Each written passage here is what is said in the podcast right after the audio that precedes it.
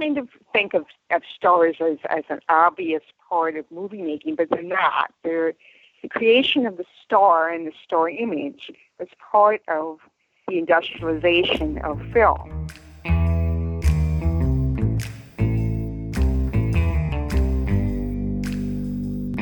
Out of the silver shadows and into the Klieg lights of Movieland comes Nitrateville Radio.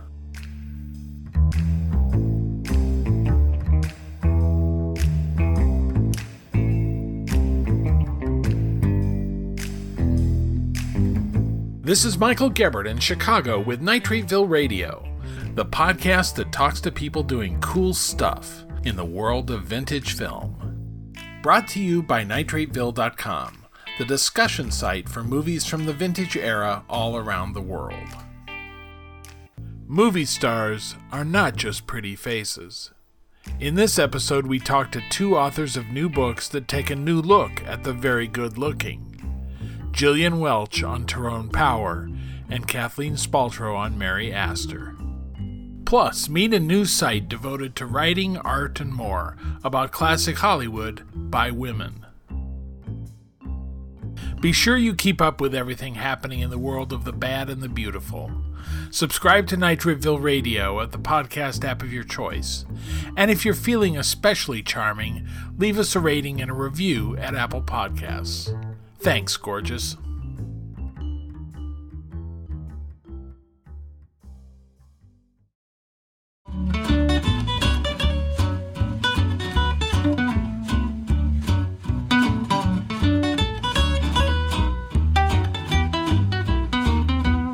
In my other life, I'm a writer on food.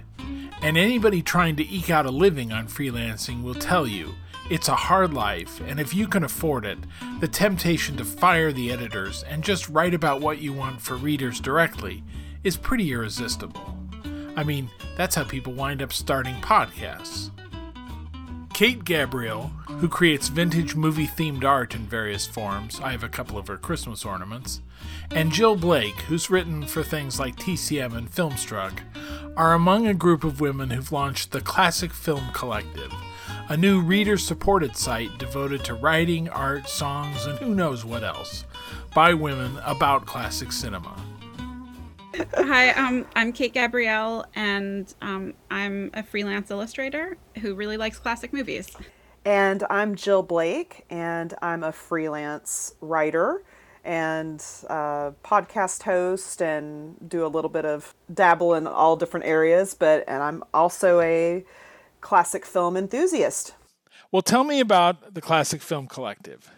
Is I uh, a few months ago was just thinking um, how a lot of people who are trying to do freelance work right now are all sort of going it alone. Everybody sort of starts their own Patreon or they have their own um, newsletter, like a subscription based newsletter, things like that. And that it can be really difficult to get everybody who loves sort of the same um, topic to support all of these individual creators um, individually. Um, you know, to be it's it's almost like uh, where everyone used to say if you paid for a la carte service for cable, you know that you'd end up having um, you'd be paying individually for all these different channels, which actually is how streaming services ended up.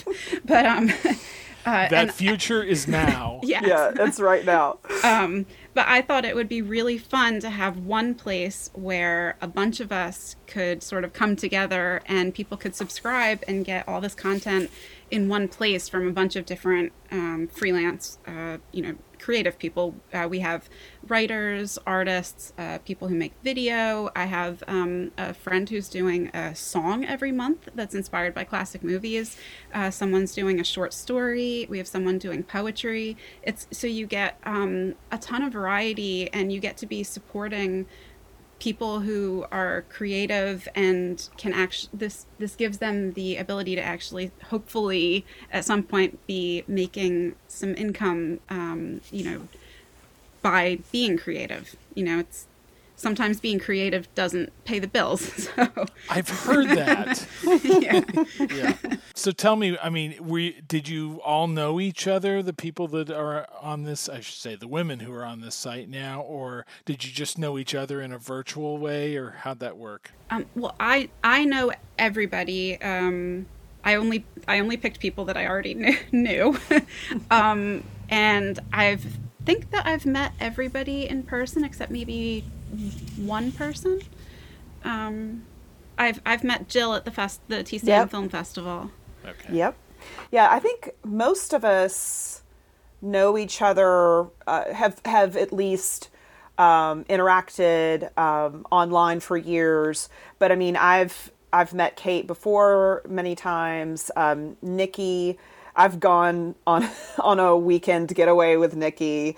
Um, and I Raquel Nikki. Stecher, yeah, Raquel's been in my home, and we've and we've known each other for years. Marya Gates, um, again, we've known each other for years. Um, have spent a lot of time. She's been, you know, over to my house and played with my kid, and so we all have, um, you know, a, a common interest in in classic film and in pop culture and so many of us have taken those uh, online relationships and friendships into the real world and we are very much a part of each other's lives. So this is kind of a very fun and personal thing. I'm very honored to be a part of this with some really really great women. I go to some of the festivals, and my son comes with me, and he likes to say that he's the youngest person who attends the festivals, and I'm the second youngest.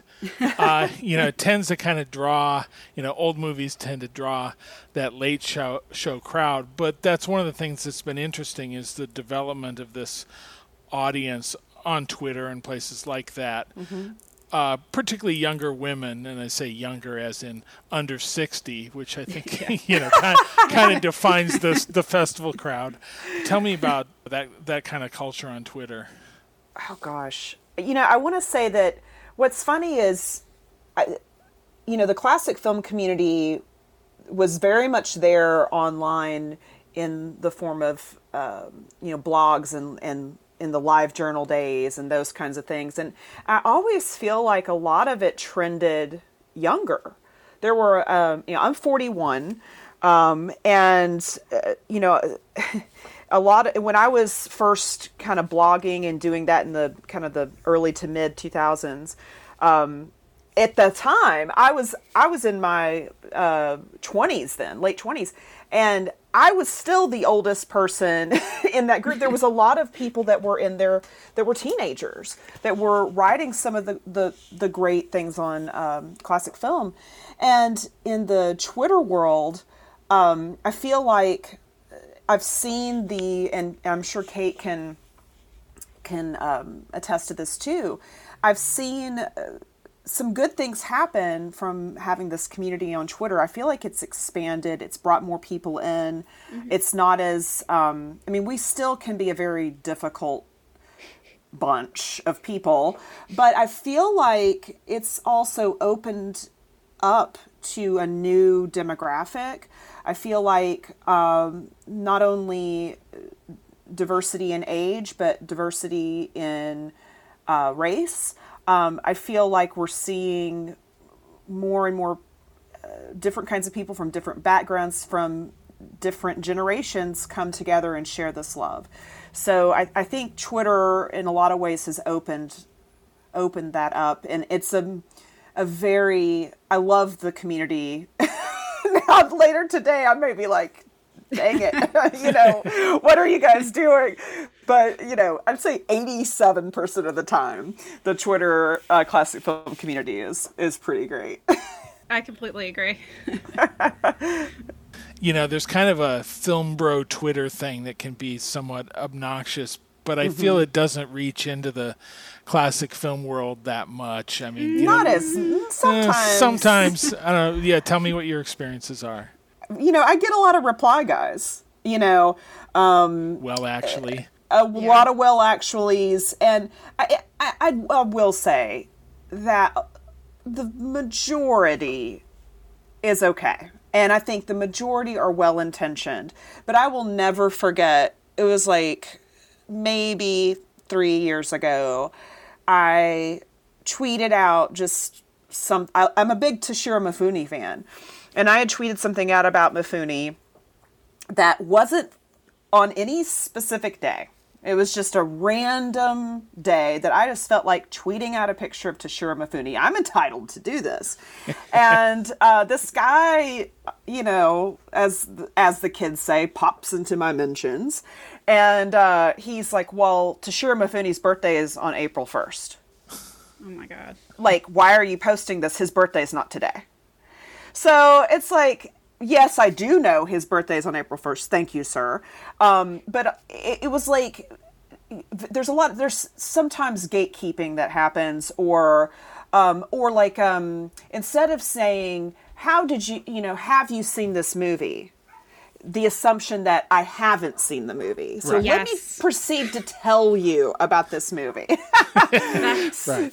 That happens that's, a lot. That's my biggest pet peeve. I yeah that ha- that's what happens to me the most and i feel like people probably mean well but um i so often especially for me it happens a lot with dirk Bogarde, where i'll i'll post a picture of dirk Bogarde or something and i inevitably get someone who's like you need to see victim and that was just the one I was thinking of. and, and it's like, look, I own dirk bogarde.com. I've seen victims. Kate has a, Kate has a very impressive, like, full back tattoo yeah. of Dirk Bogarde. I'm just kidding.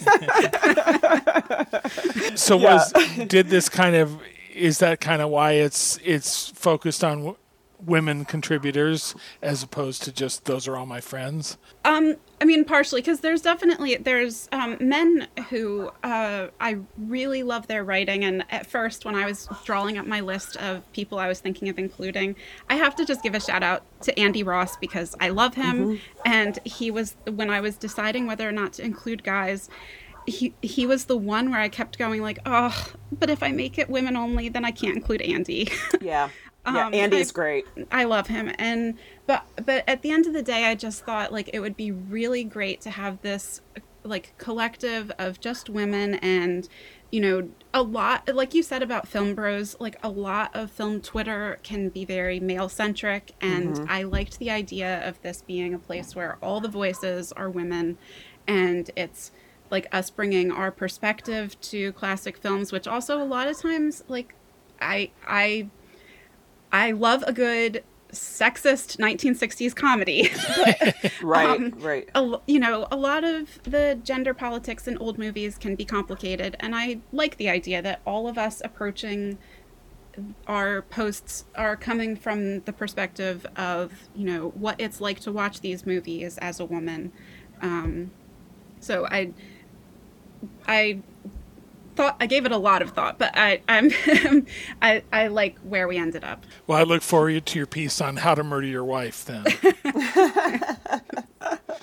yeah, so what what are your plans editorially for this? I mean, it sounds like they're wide open, but do you have specific goals that you want to cover? honestly every every single person in the collective uh, is just take they can take their own path with what they want to cover so there's no set goal for the entire group um, it's your own prerogative to decide, you know, if you want to do a whole series for a year on some particular topic um, every time you post. Oh, I'm sure we, we have a group chat um, where we're talking to each other. So I'm sure at some point we'll collaborate on, you know, maybe like we'll do a themed month or something like that, or maybe two people will join up to cover, you know, like two sides of one movie or something like that maybe. Like i'm sure we'll bounce ideas off of each other. But for right now it's mostly each person has a platform to post their passion projects. And that's what i loved about it when kate when kate asked me to be a part of this was that you know a lot of my freelance I, I have been very lucky in that a, a lot of my freelance writing that i've done i have been able to choose you know, for the most part, have some freedom of choice with my subjects. Um, uh, like when I was writing for um, Filmstruck, I mean, I did have, I mean, I couldn't write about any movie, but they did have a pretty decent catalog. And, you know, my editor was pretty cool about letting me um, kind of push the limits of what I was allowed to write about. But it is very nice um, that essentially I can just write about whatever is you know on my mind um, for the month and that i don't necessarily have to fit into any specific strict parameter um, that you would have to for a uh, for a publication that has a very strict uh, editorial slant. So tell me about uh, making money at this. Tell me about you're you're doing it uh, using Patreon mm-hmm. um, as basically the way you get into the site is by being a supporter. Tell me how you think that's going to work. I hope well. I mean, our launch we launched on Friday, April second, and uh, I think the last I checked, we have what 61, 62 yeah. patrons. I think. I think sixty-one. Yeah. Um, and so just for three days, I would say, that, yeah. and on a holiday weekend, and a lot of different, a lot of people, a lot of places have their cups out right now for um, for help, and so I would say we've done very well. Um, and considering that we don't right, we just started content, so you know, right now there are two posts up. A third will go up today, um, and we will be posting throughout the month, but uh, in every month. But it's so amazing to have so many people sign on and believe in what we're doing uh, right at the start. And I hope, we hope, that it will continue to build as we as we go forward. I hope it'll be great. It already exceeded my expectations when I when I asked everybody to participate. I in the back of my mind I was like, the first month, please just let everyone get more than a dollar. like, like don't don't make me have to send like seventy cent payouts to everybody. but I have to say that I think what's you know, I think that artists, writers, you know, uh, singers, anyone that's creating art, we've been so, um, especially in the era, era of the internet and social media, um, and even in journalism, there's been been this. Well, you know, people write and they don't get paid for it, um, yeah. and it's just, well, I'm doing this for exposure. I mean, there are so many companies that have essentially um, their contributors are writing for free. And it's yeah. under the guise of well exposure is priceless. Yeah. well no it's not. I love supporting my friends uh, by buying you know I, i've been a customer and a fan of kate's work for years. Um, i've had her make custom things for me. Um, i love supporting uh, the people that I love uh, love to enjoy their their work, their writing, their their art. So I hope that people feel the same about I, what we're I doing. I also think about like the Warner Archive sale, um, where uh, they announced their last sale and everybody was stocking up, and when uh, everyone was sort of like terrified that like this is the end of Warner Archive, and and I mm-hmm. thought like this is sort of an example of um, why we need to support. I, am like translating exactly. this into art, but it also applies to small businesses that. Um, you need to support the things that you like while they're there right. because someday they're exactly. going to say this is it we're closing and then you'll regret that you didn't support them and right. it goes for all of us who do creative work, um, you know, if at some point my art didn't pay my bills anymore, I would have to get a different job. I wouldn't have time anymore. And the people who enjoy what I post wouldn't be getting that anymore. I wouldn't be sharing that anymore. So hopefully, hopefully, um, this will, I mean, what we're doing, I, I think is very important because as you know, Kate said we're kind of consolidating our superpowers into one into one thing so that yeah, okay, you're not so you're the Justice League. Are you the Snyder Cut or Joss Whedon? Oh gosh. Let's get some bros in on that. you know, if you say if you say um, the Snyder Cut, like it's like it sets out a like a a bat a signal, bat signal yeah. that bat like attra- that like attracts attracts a certain group. So no, um, yeah, it's. It, it, I hope that this does inspire uh, some other writers and artists in their own, whether it's classic film or you know whatever it is that they're doing. I hope it does inspire some uh, other people that are doing that to realize that their work is worth something. Yeah.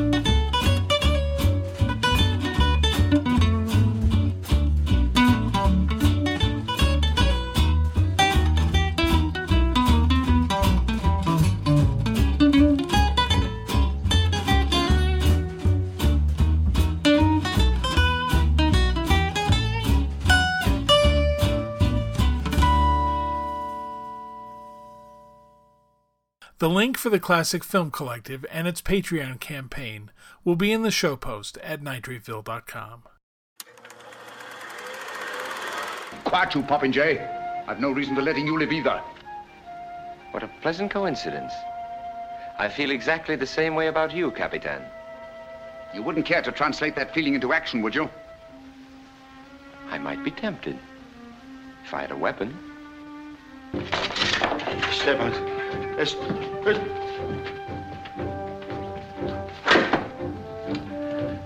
I'll make it short and save you fatigue.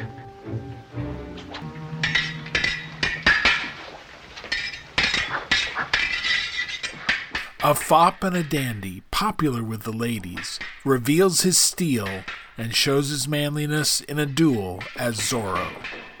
It's a neat metaphor for the star, Tyrone Power, whose dreamboat good looks, just ask my wife, had quickly made him 20th Century Fox's biggest male star.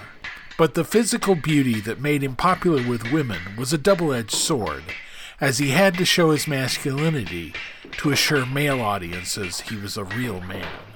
Ah, the captain's blade is not so firm. Still firm enough to run you through. Dr. Gillian Kelly, Scottish writer and lecturer on film and author of a previous book on Robert Taylor, explores Tyrone Power's glamorous looks and the ways in which they left him underrated as an actor. In her new book, Tyrone Power Gender, Genre, and Image in Classical Hollywood Cinema, from Edinburgh University Press. Neither a biography nor a Films of Tyrone Power book, I asked her to explain what the book is. Well, it's part of the Star Studies um, in in film studies. So Star Studies is really sort of looking at individual stars and analysing parts of their constructed persona. So it's very different from a biography in that it doesn't look to discover the real person behind the image. It, it looks to explore the image. So how how a star's image um, is portrayed on screen for audiences through characters um, and off screen in magazines and, and newspapers and things like that. So, publicity. So, obviously, Tyrone Power was born Tyrone Power. Other stars are born with a different name. Like my first book was on Robert Taylor, who was born Spangler Arlington Bruff. So you know he's he's he's the developed persona, including the name. But Tyrone Power was born Tyrone Power, but it's not the man that the book's interested in. It's it's the constructed star image that 20th Century Fox, Hollywood, and the actor created for himself over the longevity of his career. Right. So not not the real person, but the real fake person. Exactly. Yeah the, the, the constructed persona. Yeah, well, and the first section where you talk about um, his earliest performances, and he's really constructed as an object of female desire in those films in a way that really could have hurt his career long term. I think if he hadn't taken other sorts of roles. But tell me about the that er, those early appearances where it focuses so much on his beauty. Yeah, I mean, from from almost the start. I mean, Lloyd's of London was his first like starring role, and you know, there's so many close-ups of him. He's got the the bright lighting that was usually used for female stars. He's got the tight historical costumes, and we see him a lot more than we see Madeleine Carroll, who is you know the the female star, and she was a star at the time. um, and it really focuses on him. And also, what I noticed when I was watching the films was it's not just the audience who's asked to, to look at him through you know the the editing the shots the lighting the close-ups. It's also the female characters that also look at him. So they're sort of acting as a surrogate for us to be like you know this is who we should desire we should feel this way about him. And then obviously the close-ups and and what's been shown to the audience um, is sort of reinforcing that So is it the female gaze in action here? Yeah, yeah. It's like the opposite of the male gaze because I've sort of argued against that in that, you know, if you've got a heartthrob on screen, we're going to look at them and we're going to desire them. So that's, you know, the opposite of Laura Mulvey's theory of the male gaze. Yeah. Another thing that I thought was interesting about his early films is that he often is played by a child actor for the first 15 or 20 minutes. Uh, and then that person turns into Tyrone Power, which, you know, like I don't think there's any John Wayne movie that that's true of, for instance. Yeah, it's interesting how many there are. And when you watch them, I watched all these films in order. So to get the idea of how audiences would see him as as they watched the films, you know, chronologically. And it was amazing how many films, you know, he starts as a child and then becomes Tyrone Power. It's very unusual for that many films for, for any actor. Yeah, and it gives you a way of sort of knowing the character before he's revealed, you know, in all his perfection as Tyrone Power. hmm Definitely, yeah.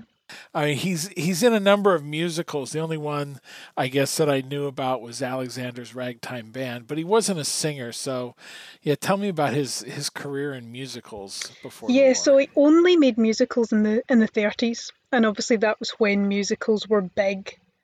The, the sort of the first time around the the talkie musicals, it was like music follows the the talking. Um, so obviously Warner Brothers had all the Busby Berkeley and everything. So 20th Century Fox thought they would try their hand, and it was the same at MGM as well. They had Clark Gable dance, they had Jimmy Stewart and Robert Taylor sing. Um, only once for each of them. Um, once was enough. But it, it does show that, you know, they were trying to put their big stars into their big genres at the time. Um, and then obviously the 40s comes along. Musicals aren't quite as big um, for a while until we get Gene Kelly and, and people coming along in the in the 50s.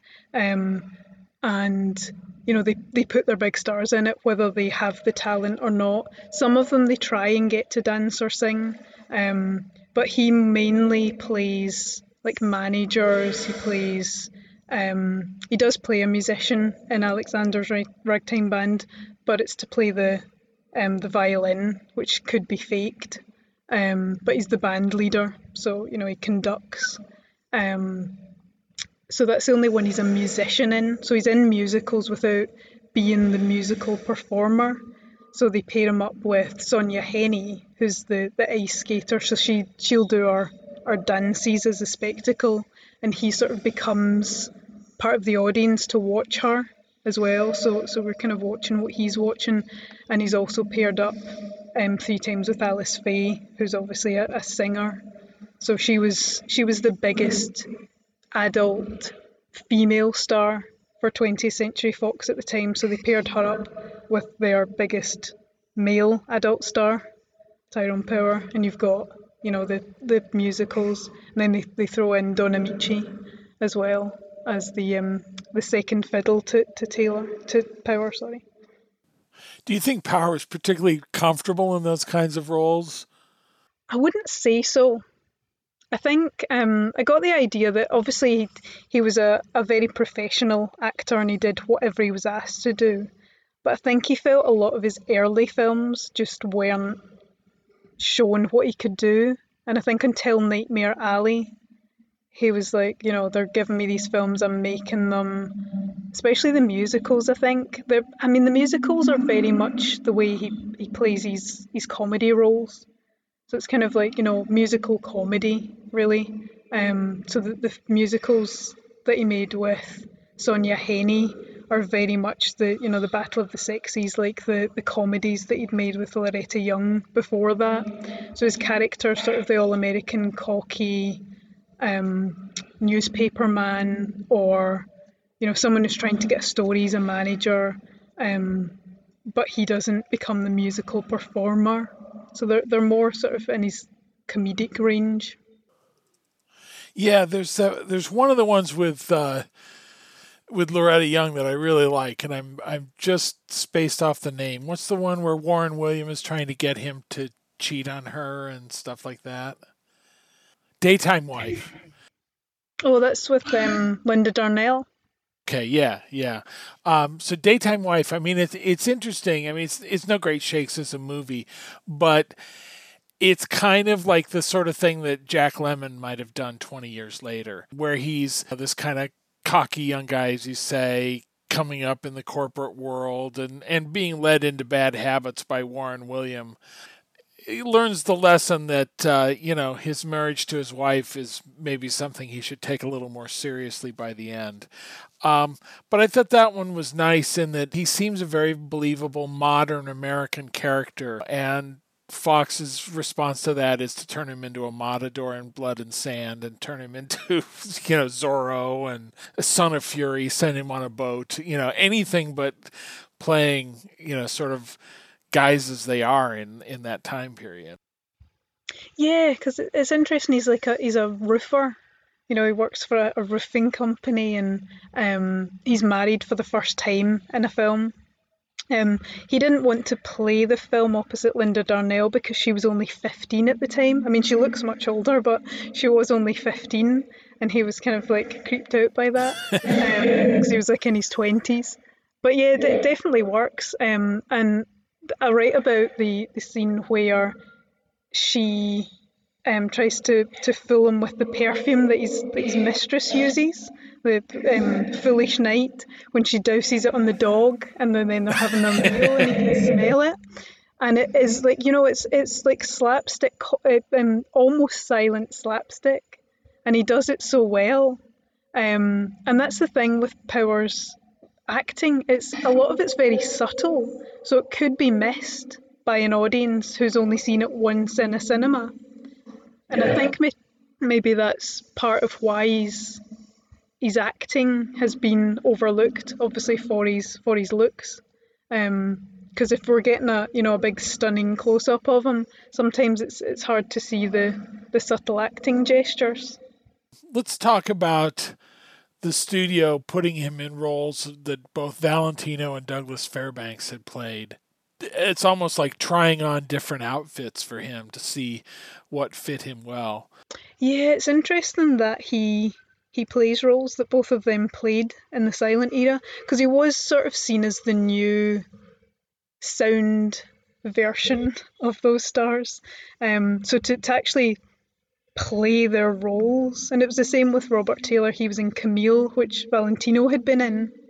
So they were they were kind of seen as the new talky um, code version leading matinee idols to, to sort of replace this this generation of the of the silence um, and it to actually have the roles that they had played is is quite um quite interesting and you know you're setting yourself up for potentially a big fall if everyone comes out of it thinking of Valentino. So exactly, yeah.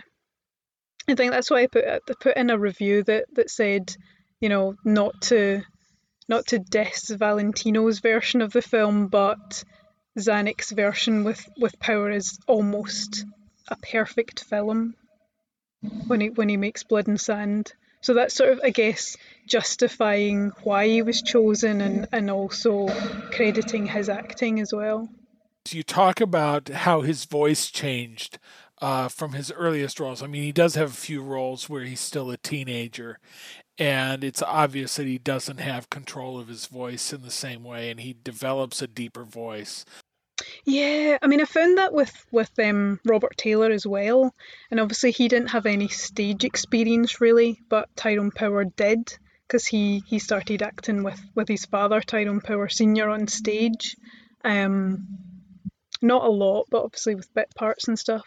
But um, yeah, it's, I think it's just the nerves of the, you know, their first parts, and it's quite, you know, the, the voice is quite high pitched, and it's a bit a bit sketchy in places. Um, and it's not till Lloyd's of London he sort of starts to control it a bit more, but then he has to try and do a British accent. So it sort of isn't the best, um, even though his father was English. Um, his, his his attempt at being English isn't that great, and a lot of his characters are English, um, and he just doesn't attempt to do them in any any further role. But yeah, there's the you know it, it's kind of you're aware that he's acting in the early roles. Um, like it's time for my line. Now I say this. Now I do this. And even like um, some of his actions are very deliberate as well. They're very on the nose. Um, so in, at the end of Girls' Dormitory, when he says to Simone Simon, um, you know, would you would you like a drink, a card blah blah blah, and uh, you know, he's, as he's saying that, he points to the drink, he points to this, does you know, so it's all it's all very on the nose, um, but a lot of early you know, early roles for a lot of actors are like that. He made these very glamorous films. You also talk about how he's used in Marie Antoinette to be the boy toy for uh, uh, Norma Shearer. Mm-hmm. And photographed very beautifully and all of that. At the same time, I mean, really the same year, he makes Jesse James, which was a huge hit. I mean, the most successful Western and one of the few big star Westerns of that era when the Western was kind of relegated to the B's. And it really it kicks him off in kind of an American an American persona that's fairly rugged and manly. Absolutely, yeah. Um, it was it was the end of the thirties, so it was just as as um, Britain had entered the war, there was a bit of unrest in America. You know, are we going to go into the war? Are we not? Um, and that was kind of the the stage when people like Tyrone Power, like Robert Taylor, were starting to move into more anti-hero roles. They got a bit tougher, um, and it was sort of a reflection of society as well. Um, as you know, being able to, to show their toughness that they could be they could be young and, and beautiful, but they could also be manly. They could be tough. Um, and it was actually the first A Western of the decade to be made by any Hollywood studio. Um, so Jesse James was the first A Western. Um, so it was made like before, about the same year as Destry Rides Again and Stagecoach. Yeah. Um, so obviously they're iconic as well. Yeah, and so that kind of kind of defines his career at that time uh, in both ways that he'll be given sort of roles that stress his beauty. I mean, Blood Blood and Sand, where he's playing a Valentino part. Mark of Zorro manages to have both of those kind of characters in it, in that he's the foppish pretend character and really he's the manly action hero. His career does seem to sort of ping pong between those for quite a little while. It does, yeah. Um, and I say in the book, like he's he's wrongly remembered as a swashbuckler because he made very few films that we would actually call swashbucklers. He made far more dramas, action adventure films, um, and he made his war films, his comedies, his musicals, his westerns. But it's it's these roles that he's remembered for, particularly Zorro. Um, a lot of people have seen Zorro and maybe not seen any of his other films, um, but there were very few of these films. Um, and he, he did. He made um, he made dramas all through his career, and obviously he was in Zorro, and then he makes a few swashbucklers at the end of his term with 20th Century Fox, which are like poor imitations. So you've got like um, the Black Rose, which is sort of you know, it's it's neither here nor there. There's no real plot to it. Yeah. But it was kind of trying to, you know, maintain that glory that um, Zanuck, who's running the studio, kind of wanted for him and, and the, the persona that he wanted. But but Power really didn't want for himself, especially as he aged. because um, he was in his 40s by that point. Yeah, I mean, although you say there's relatively few of them, I mean they were some of Fox's most expensive movies during that time, mm-hmm. so they they're obviously meant as a big deal and assumed to be the way that they would keep his stardom going. Um, he kind of had different views, especially after he came back from the war. You know, Razor's Edge really, you know, it's one of those movies that's kind of about itself almost, in that you see that character is searching for a deeper meaning in life, and Tyrone Power is finding a deeper meaning in life by making a movie about searching for a deeper meaning in life. Definitely, yeah. Um, and it, it's one of the it's another one that he's remembered for, um, and obviously a very strong cast. And uh, Anne Baxter won our um, an Oscar for it, and again, lots more Oscar nominations for that film, but none for for Power. But yeah, it was definitely the, he showed a lot of um, depth to the character, and in the book I analyse a scene in detail and how he uses his vocal intonation and you know the tone of his voice when he's when he's telling this story about a man dying in the war. And it's a, it's a small section of a, a large film and it's very understated but just the way that he he portrays the character at that point is very telling about his own experiences in the war as well because he had three years of active duty where he was actually you know involved in in the war and not you know, doing a, a, a film related bit of war duty. It's interesting that, you know, I think uh, one of the one of the things that was observed about the World War II generation was that they had that kind of, you know, the thousand yard stare, that there were things they just didn't want to talk about. And it's really quite early, but Razor's Edge does a good job of portraying that. He, I mean, he does talk about. It. He talks about the the guy who died, uh, instead of himself. But it is kind of this, you know, I've seen things you'll never understand. Mm-hmm. Uh, you know, mentality that that was very much a part of the war, and the film captures that pretty early. It does, and a lot of films, you know, obviously the the, the post-war films, we have a lot of the film noir coming out, and obviously Nightmare Alley as well, um, and a lot of the stars who wear off doing active war duty move on to these darker films. Like you, you couldn't imagine Jimmy Stewart in the pre-war years being in the you know the dark westerns that he that he made for Anthony Mann before the war, but it seems fitting when he comes back. The same with Robert Taylor. Um, when he made like Undercurrent and stuff, you know, they, they become the anti-heroes. They become the um, the the damaged men, if you like, once they, they come back from the war. Although it's interesting about Nightmare Alley that you say that he, it's not really a noir in that it doesn't have a femme fatale. He's his own femme fatale in a sense. You know, it's his, his self destruction powers the plot. Exactly. He becomes the homme fatale. yeah. Nightmare Alley is the sort of thing that you're sort of amazed that they would let their star do this because by the end of it, I mean he's he's pretty derelict. And you know doing that to your very handsome glamorous star just seems like maybe that image will stick in people's heads and they won't want to see him anymore. Yeah well he um he really pushed for that role.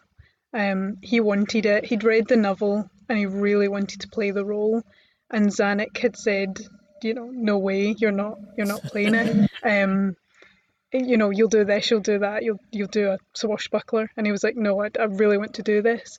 And I think because it was post-war, they allowed him to do it. I don't think they would have let him done it do it beforehand.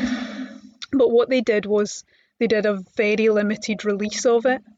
So it didn't do as well as expected for a Tyrone Power film because it was it was distributed to very few cinemas. Zanuck put it in and back out, so very few people actually saw it at the time.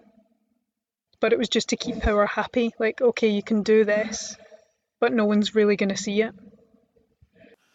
Now, it's interesting. I mean, um, Zanuck really made a change in the studio during the 40s toward trying to do more serious grown up material you know, and the most obvious examples of that are films that Joseph Mankiewicz did for the studio. Uh, yet he didn't really let Power into those kind of roles. Power pretty much had to fight for anything meteor that he got along the way, and or did it independently during this time.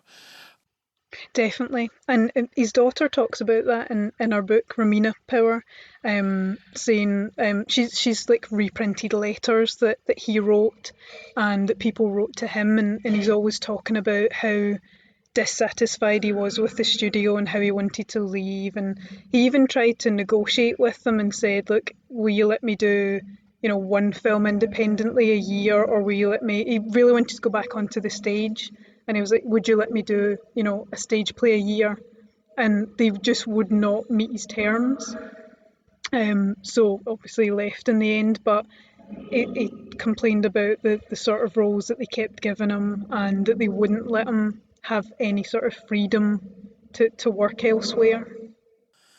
Yeah, it's interesting that I mean the Western was an outlet where a lot of stars got to do something tougher, like you mentioned, Jimmy Stewart did that with his films with Anthony Mann.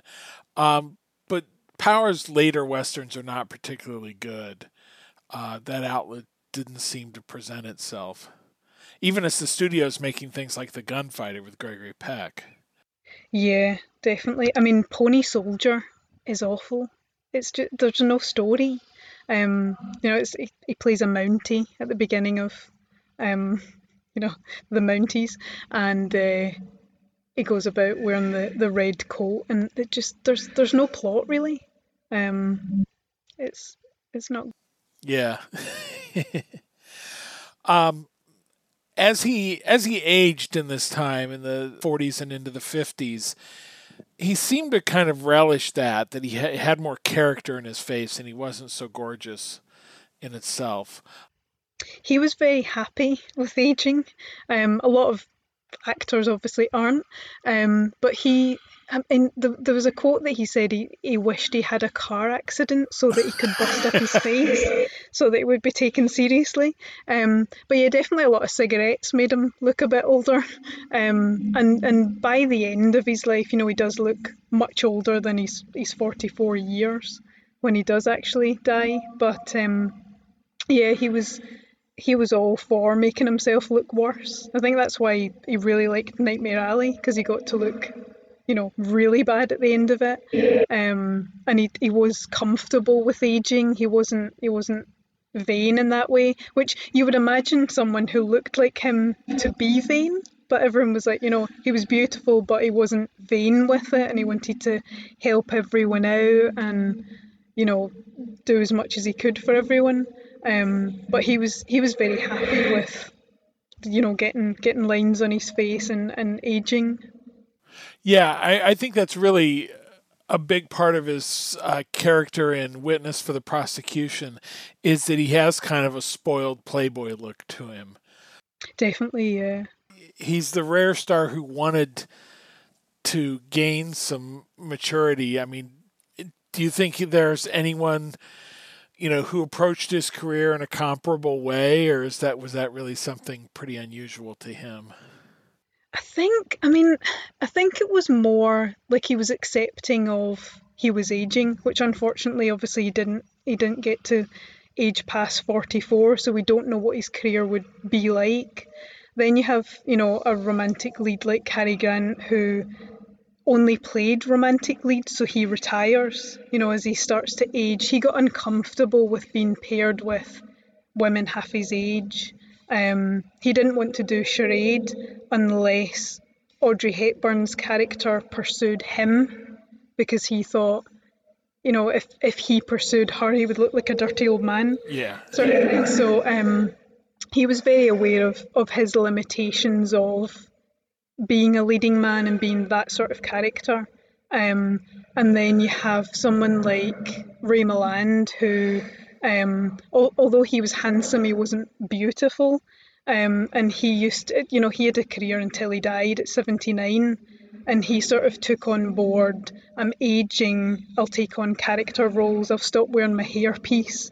And he said, like, you know, people from his generation would say to him, why am I getting any roles? Why am I getting um, leading man roles? And he would say to them, well, you're you're 68, you're not 38 anymore. Like you have to take what you're handed. And obviously, he was handed some garbage later on, but he did some good stuff as well. But it's that sort of, you know, the, the actors that accept their aging versus the ones who don't, and then they just, you know, it looks a bit weird um, on screen. But Cary Grant obviously was like, I'm getting older, I'm going to retire while I'm at the top.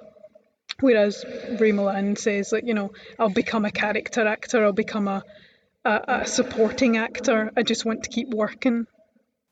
Yeah, that's a good point because I remember as a kid when I started seeing young Ray Milland as a romantic figure, it was a bit shocking because I only knew bald Ray, Ray Milland, who was Yeah, always there's a bad guy. like that, yeah, yeah. So Love Story sort of brought him back to, you know, the the big screen, and then a lot of people be like, Ray Milland was actually handsome when he was young. Yeah. Yeah. Yeah, I mean, who do you see anyone else whose career has been sort of managed in the same way as Tyrone Power? Anybody today has similarities in the way that that's worked? Or I suppose in some ways that studio system that you know made somebody famous as a as an object of male beauty just doesn't exist today. hmm I mean, comparable actors obviously would be people who started their career based on their looks and then was able to to get past that to a degree as they aged.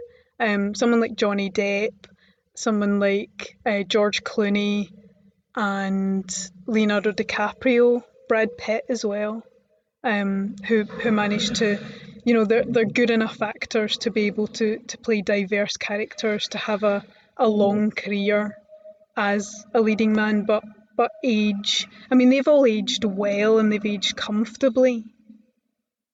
And I think they, they all sort of tried to buck the you know the the looks early on as well. Especially Johnny Depp, I would say, you know, because he started playing all these weird characters like Edward Scissorhands and, and stuff early on. Um, he was sort of uncomfortable with the, the sort of modern matinee idol. Um, so he kind of went to the extreme by playing, you know, a lot of characters that that didn't look like he looked as well. Well, we're about to get a new Nightmare Alley, so we'll see yeah, Bradley out. Cooper. Yeah. Uh, yeah, yeah, and I think they're going for the R rating for that one, aren't they? But I think Bradley Cooper's a good choice, um, as modern actors with similar looks go. Yeah, yeah. He'll, you know, his his downhill path. You can imagine uh, Yeah, where definitely. that'll go and uh, uh, work reasonably well. Um, I don't know anything else that uh, you want to say of what we learned from looking at Tyrone Power as a as a as an object of desire. I think, well, I mean, the, the book sort of tries to look at the fact that his looks were so important that his acting's overlooked because he was a very good actor and he didn't get credit for that. And I think he still doesn't get credit for that because he was, you know, sort of got the, the Greek god looks. Um, so a lot of subtle acting and a lot that can be missed on on one viewing. Um, and that's sort of what, what the book's trying to do to sort of re reappraise his acting as well as his obvious looks.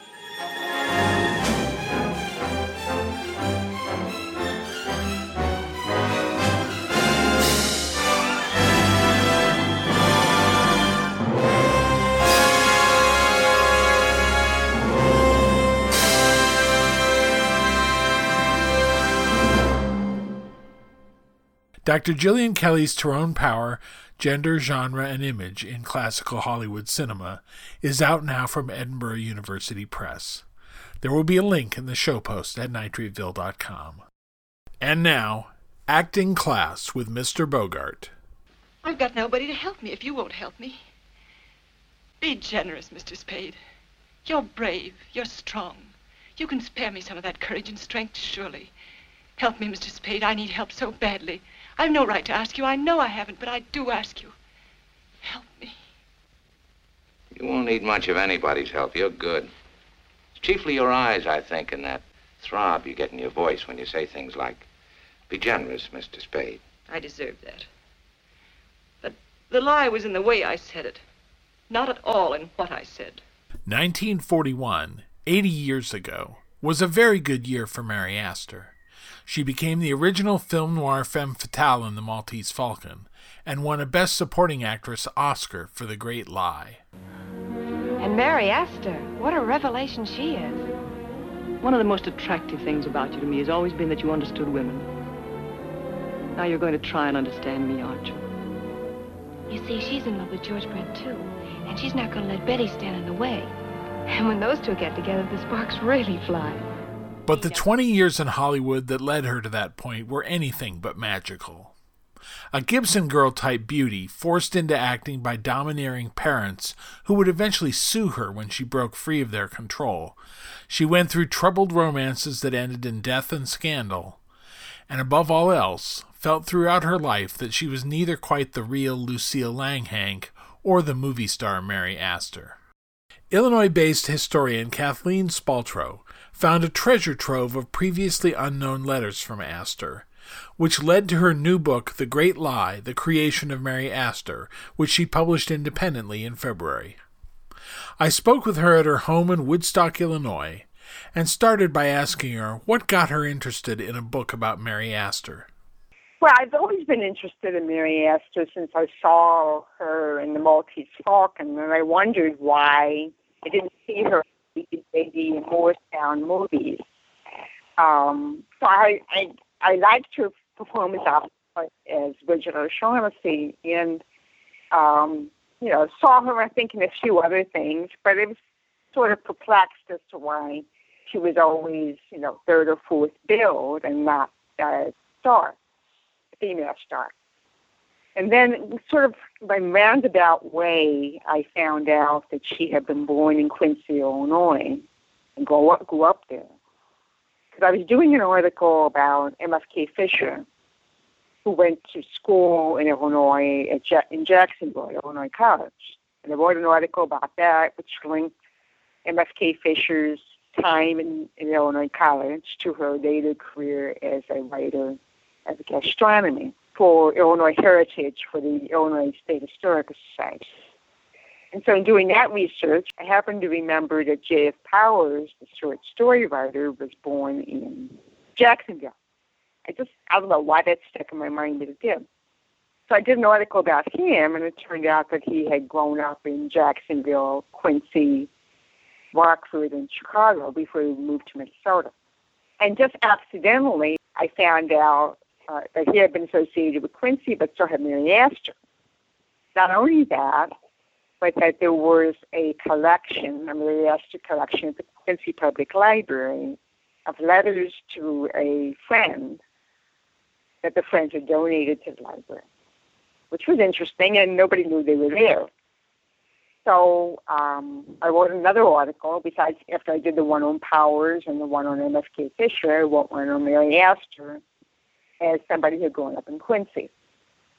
So I got the letters. They were they were from several years of correspondence with a childhood friend when they were both middle aged and elderly women. They were extremely revealing. I did that, and then eventually um, I found out that um, after I decided to do a book proposal, that the Quincy Public Library and the Historical Society of Quincy and Adams County uh, had an extremely good local history collection that included digitized newspapers, and that there were three dailies at the time that Astor lived in Quincy, and before she was born when her parents lived in Quincy. So she was born in 1906, and they moved to Chicago in 1918. But even before that, her parents, Otto and Helen Langhank, and herself after 1906, uh, Lucille Langhank, appeared in many, many, many newspaper articles. Because the the um, the journalism of the time for a small city, in, in as I said, it was three three daily papers, was extremely specific about people's private lives to the point that if your mother-in-law was staying with you from out of town, we'd see um, newspapers would report that she was visiting and, and tell everybody what you made for dessert. I mean, that was that was quite a find too. So between the digitized papers and the uh, letters, written much later, of course, to her friend Marion Fisher Kesler, there was a lot there. And so um, I guess I got more and more interested in her because then I read her memoirs and realized how abusive her early situation had been.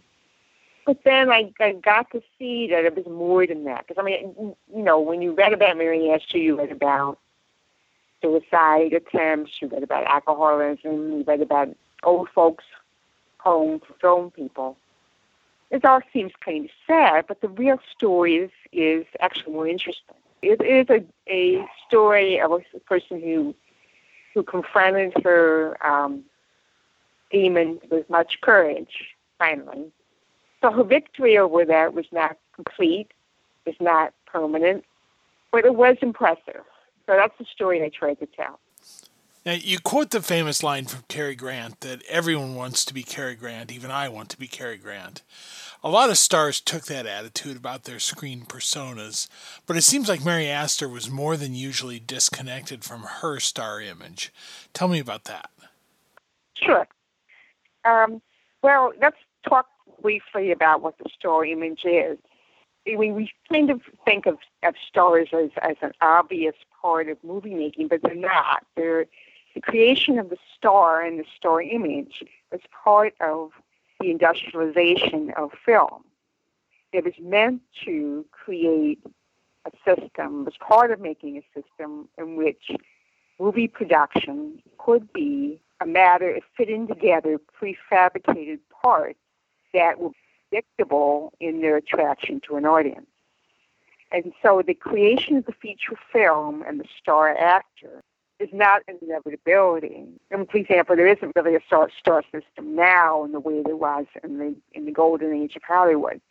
Not to the point that you completely remake a person, that you you um, change their physical appearance, you change their name, you lie about their lives, you uh, disguise their origins. That doesn't happen anymore.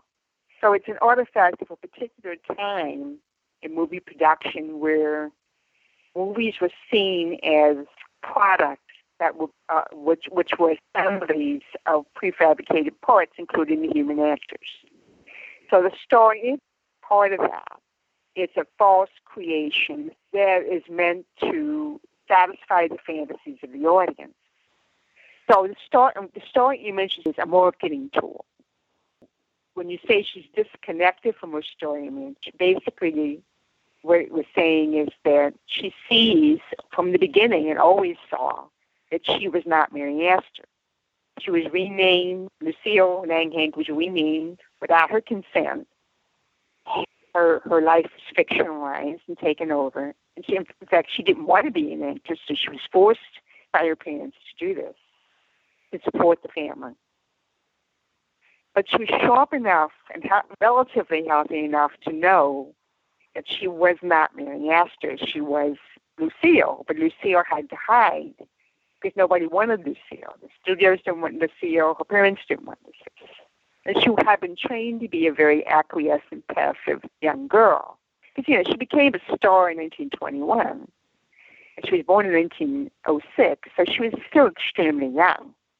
But then what she finds out is that, you know, after she gets these studio contracts and supports the family, is that she has no control over her life because because she doesn't get the money. She she works the hours, but her father controls her career and controls the money.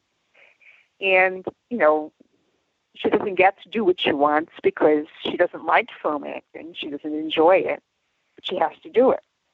So I think, in other words, she was always aware of all of this, so she was unhappy about it didn't have the strength of character at that time to resist. So her first attempt to escape her parents came with a romance with John Barrymore, which is jumping from the frying pan into the fire. Tell me about that. Well, in 23, Barrymore came west um, to film Beau Brummell. And he happened to see a movie magazine photograph of Astor that had been taken by Charles Alban, whose photographs had gotten her movie career to begin with, uh, back in 1920, 21. So in 23, he sees a photograph of her, and he asks the, the I think it was First National, he asked First National to cast her in Beau Brummel. Uh, he's Shakespearean Triumphs in Hamlet in New York. He's supposed to go back there in November, but he's spending the summer and most of the autumn in California uh, making a movie. He's very attracted to her, and she's still pretty shy, um, un- certainly unconfident young girl, and she's just overwhelmed by him because he is very sympathetic. I mean, he's just in, he's not a, um, a monster. He's a, he's a, he's a sensitive man, and there is some genuine feeling for her in his um, in his relationship. He wants to be a mentor to her career. He wants her to be a theater actress and play with play with him in Shakespeare, play Lady Anne, his Richard III, which is his previous play in New York before Hamlet. He wants her to play Ophelia to his Hamlet. And, you know, he, he wants to seduce her, and he does. Um, she fell in love with him deeply to the point that she never really gets over it. Even when she's an old woman, she's still mad that she lost him. Um, and so it was, in, some ways, a very unfortunate relationship for her, from my point of view, because I don't think it was, you know, a healthy relationship between a man who was in his mid 40s and a teenager, for one thing. I mean, the balance of power was very unequal, but also just she was already being exploited by her parents, and there is an element of exploitation in this relationship too. So I don't think it was very good for her, but definitely she became deeply imprinted with his his um, influence, and she never got over losing him. She grieved about it for the rest of her life. Next, she was married to a promising director named Hawks. Not Howard, but his brother Kenneth, who we don't know about because he died in an aerial accident while shooting a movie. Tell me about that. Uh, he died when he, as the director of uh, Such Men Are Dangerous, um, he had finished the scenes that that uh, two uh, planes were shooting a third plane. Uh, I think there's supposed to be a parachute jump, and they were shooting close. One plane was shooting close ups, and the other plane was shooting um, other shots. And um, the two planes that were filming collided each other, probably because the sun um, blinded the pilot of one of them. Ten men were killed, including Hawks. So he was up there. Unfortunately, um, he had already finished shooting this scene, but he was a very um, painstaking man, and he felt that it needed to be better than it was. So he was killed. They'd been married only a brief time. Of all of her husbands, Ken Hawks seems to have really loved her for herself. And if he had lived, her story probably would have been somewhat different. In that um, her recovery from abuse probably would have occurred much earlier. He helped her disentangle herself from her father as her manager.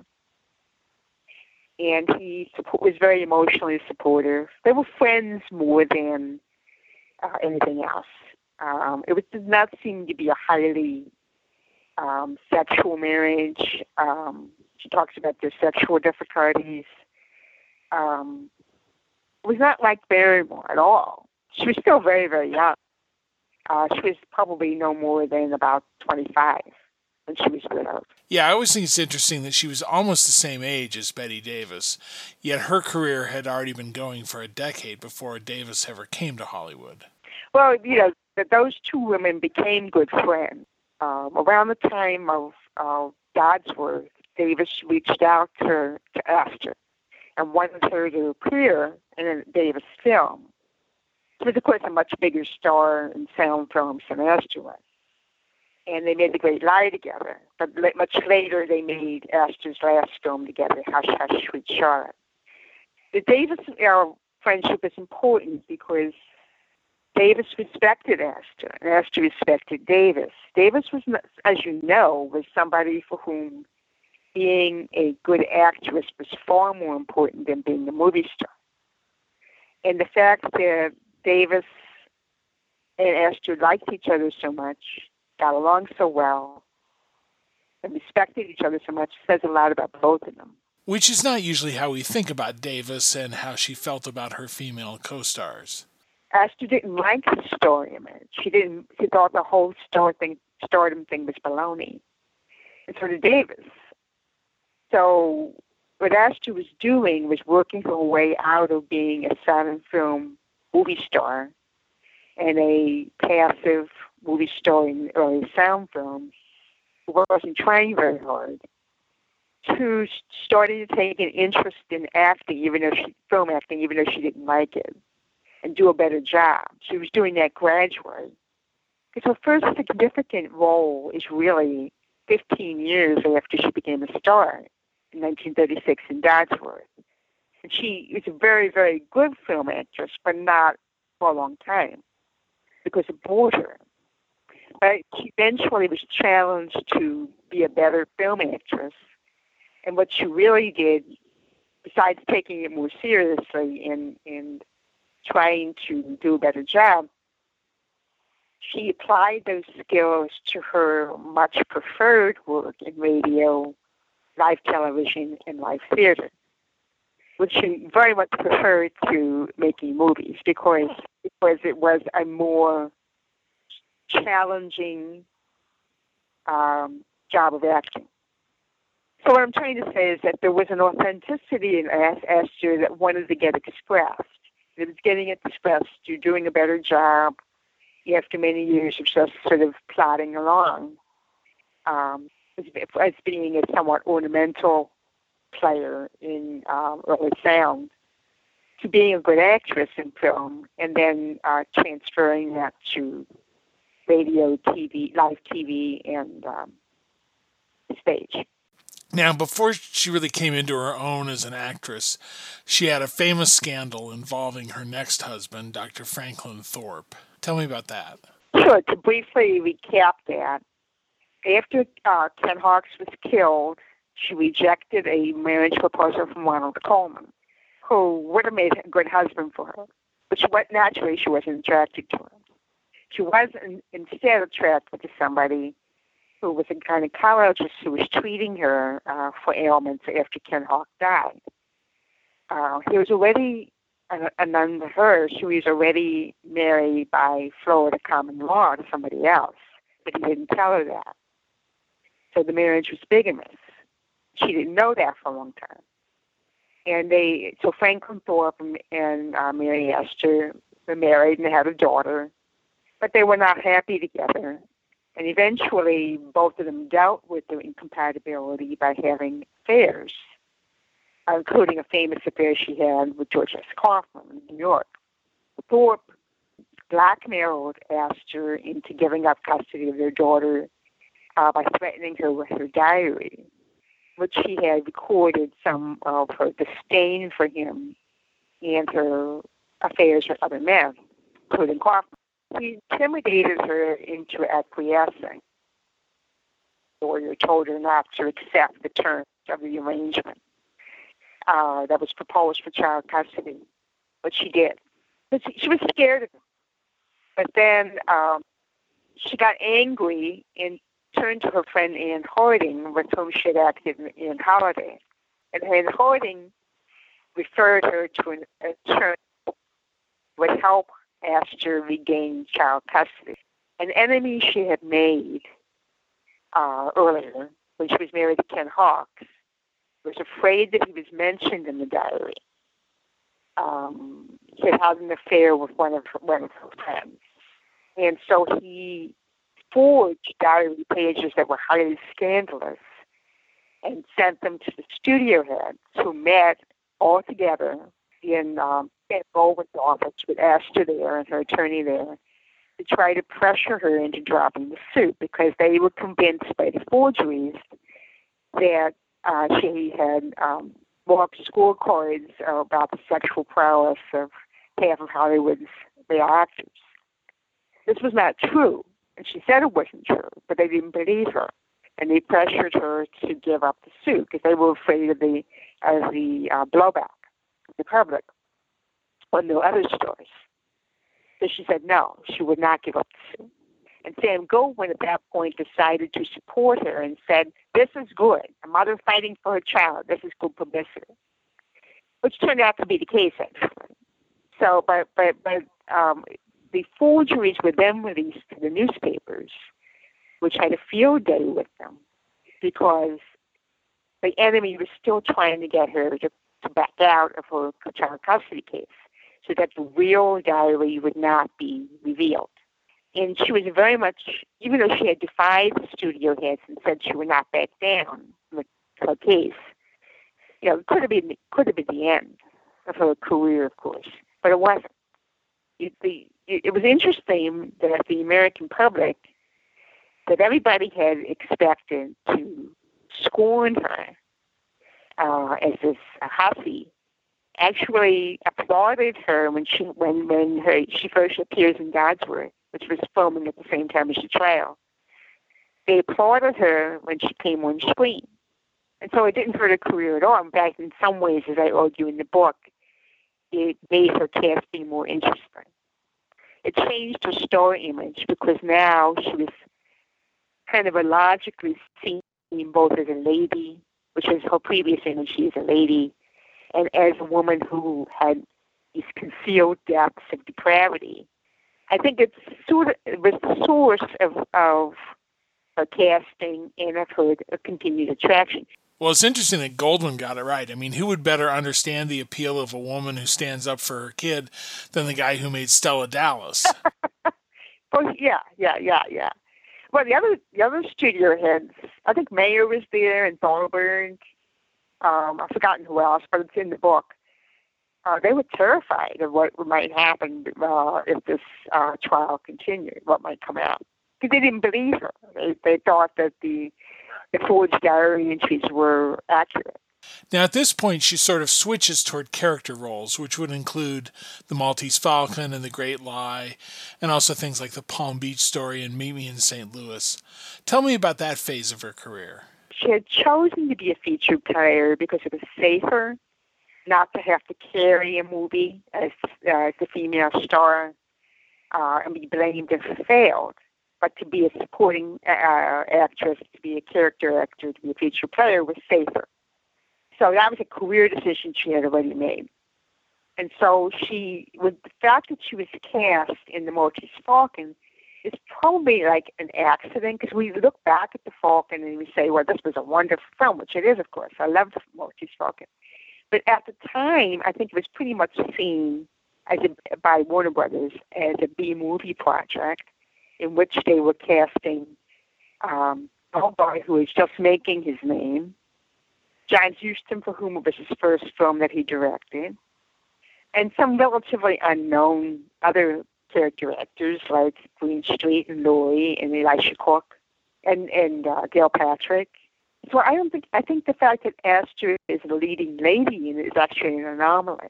I think she was cast spite of the fact that she was a feature player because it was seen as a B movie. And nobody expected it to become an instant classic. You can see that, that she's cast, even though she's a leading lady, she's really cast as a character actress. They want Bogart and Huston both wanted her to appear in the film. And she had a great time. She liked the film she like I think it was was one of the few films I believe that was was filmed uh, in sequence too, which she great vastly preferred.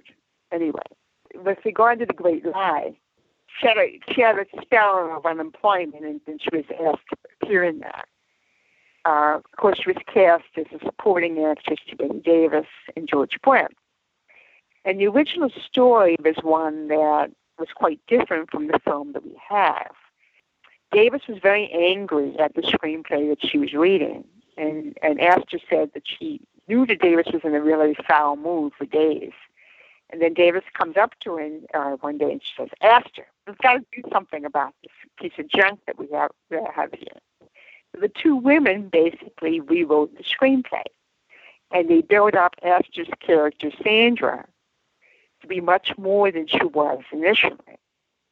Um, and the film really became about the relationship between the two women, much more than between Bette Davis's character and George Brent's character. So it's a, it's a competition for a rather unworthy male object, um, which is ferocious. I mean, as I said in the book, it's really funny to me that in the first scene in which um, Astor approaches Davis in person, by metaphor, she looks like a gladiator entering the Colosseum. It's a ferocious battle, but what's also funny about it to me is that these two women in real life actually liked each other very much.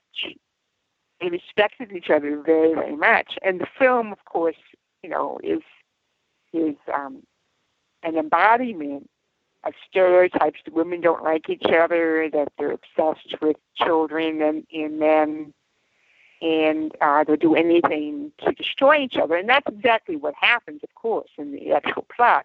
But in real life, it couldn't have been more different. So Astor's career continues on through the 40s and into the 50s, but all through this time, she's basically a functioning alcoholic. And it's at this time that she goes to AA and converts to Catholicism and basically embarks on a new career as a writer. So tell me about how that happened. Well, she converted earlier. She converted uh, in the early 30s to Roman Catholicism, but she had let it lapse. And what happened was she, she sort of hit bottom because for several reasons. One was her career was in the late 40s was entering a period in which she was cast mostly as a mother, which she hated. Because at the time, keep in mind, say in 1946, she's only 40 years old uh, and still a beautiful woman, but she's being treated as a sex maternal objects. Well, mothers you as I, I joke in my book, all mothers are virgin mothers. You know, mother, mother as a, as an asexual person is how she's being cast for the most part. And she absolutely hated that, depressed her. Uh, she was unhappily married again, husband's number three and four husband number four, and she drank a lot. She always had money problems because she was never um, educated about how to handle money. Her father had taken about, she said, about half a million dollars in the 20s uh, and gave her an allowance after she ran away. She says, tells a story, I think, in my story. She, after the Barrymore thing, after she lost Barrymore, mostly because she was under her father's thumb, she rebelled and um, she climbed out of the bedroom window and down a tree and ran away. Um, she came back the next day. Her father was somewhat cowed by this, and he condescended to give her an allowance of five dollars a week. She was making a thousand dollars. This is after she ran away. So she had never been allowed or trained to handle money. And she had tended to delegate this to her husband, and as she says, all of my marriages were financial disasters. So it's not only that she's depressed in the late 40s by um, her casting. She has money problems. She's an alcoholic. She's not happy in her marriages. And um, she's in bad shape. She doesn't see a way out. She's drinking far too much. So at this point, she's beginning to do live television, which she loved. She happened doing radio. So, and she loved that too. So she she's making some healthy moves but towards a more fulfilling life. But as she said, I hated myself. So uh, she happened to go uh, to see a therapist who had been psychoanalytically trained in Europe. He was a European. He's, he was named Peter Ciklic. He was also a priest. And he was very good for her because he understood that she'd been exploited by her parents, and he and he helped her explore her self hatred and open herself up to the possibility that she was misconducting her life. She had no water. She had no um, secure sense of value. She didn't know who to trust. She had been raised by untrustworthy people. She had been exploited financially. Uh, she had married men who were not really good husbands. She was confused about people. And so Father Ciklic was very good for her because he was a benign presence in her life that helps her to see that she was conducting her life completely wrong and that she had not taken responsibility for her life. Uh, that she had to stop drinking and uh, confront the fact that her parents had not left her. He said he says to her at some point, maybe they didn't know how to love, maybe they weren't capable of it. And so he gave her some very clear parameters. And she decided herself uh, she was it's a parallel process. It didn't have anything directly to do with him, but she decided herself to go back to uh, being a practicing Roman Catholic, and so that helped her too. Because I think it was really the only thing that ever really helped her, besides Father Ciklic's uh, guidance, becoming religious and finding a religion that was very clear about obligations to other people. You know, it helped to get a sense of boundaries and um, self-definition because she was very confused about about all of these things. She was confused about what love is. So that's what happened. She climbed out of it, and what Father Ciklic had encouraged her to write out an account of her life that it would help him conduct her therapy. And so that became the basis of her first memoir, My Story. And then um, she started writing novels, and she wrote some very good novels. My argument is that Mary Astor is not an actress who became a writer in life as a hobby. She was always a writer. She was misdirected into acting by other people's need to exploit her beauty and her star image to support them. But Mary a writer who became an actress and then found the writing found the writing later in life to be her preferred creative endeavor. So um, what I see happening here is is having the strength to fail, to uh, to do something that probably everybody would say to well, you know, you're not going to work, or nobody's going to take you seriously. You're an actress. You know, people tend to have very low expectations of actors doing other things she had the courage to fail. And and she worked hard at her writing, and that was all she wanted to do after a while. She didn't want to act anymore, though she did appear in one final film, Hush Hush Sweet Charlotte, again with Bette Davis, partly for sentimental reasons. Um, and she was pleased to report that uh, Davis had the day off, the day that Astor was shooting her scenes, and uh, was quite a ways away It was not a short commute. But Davis um, got to where they were filming, um, talked to her, talked to her, listened to her southern accent, and said to the director, watch her, let her go, you might learn something. So, you know, she showed respect. And, and, and um, that was Astor's last film role as, as um, the widow of uh, the man who was murdered by having his hand his head chopped off, I believe. I can't remember his name. It's it's Bruce Dern, and Astor's also the killer, isn't she? She's the murderess. Yeah. Nobody knows this except except Olivia de Havilland's uh, malignant cousin saw Astor leave the scene of the of the crime and has been blackmailing her all these years. So you find that at the end. But but Astor's scenes, her actual scenes are at the beginning of the film because she's the widow of this man. I can't remember his name right now. She's the widow of um, Charlotte Clever. Matlock is Brewster. But I mean, it's kind of improbable that somebody would hack at somebody else and get his head in his hand. But it, it, improbability doesn't have much to do with the film, but it's fun to watch.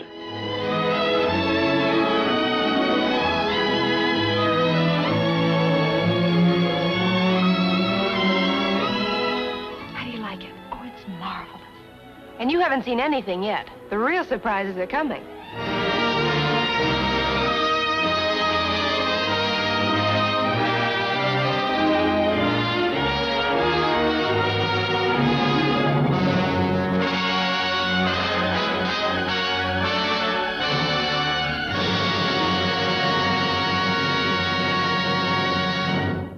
The Great Lie The Creation of Mary Astor by Kathleen Spaltro is available now. Links will be in the show post at nitrateville.com.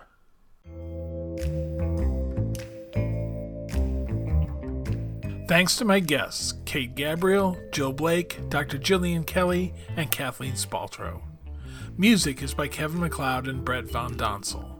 And thank you for never missing an episode, you wild, impetuous creature, you.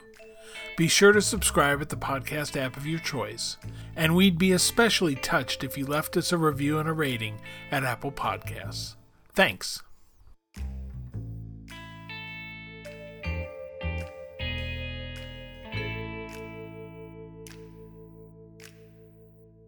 Nothing is permanent in this world except Roosevelt, dear.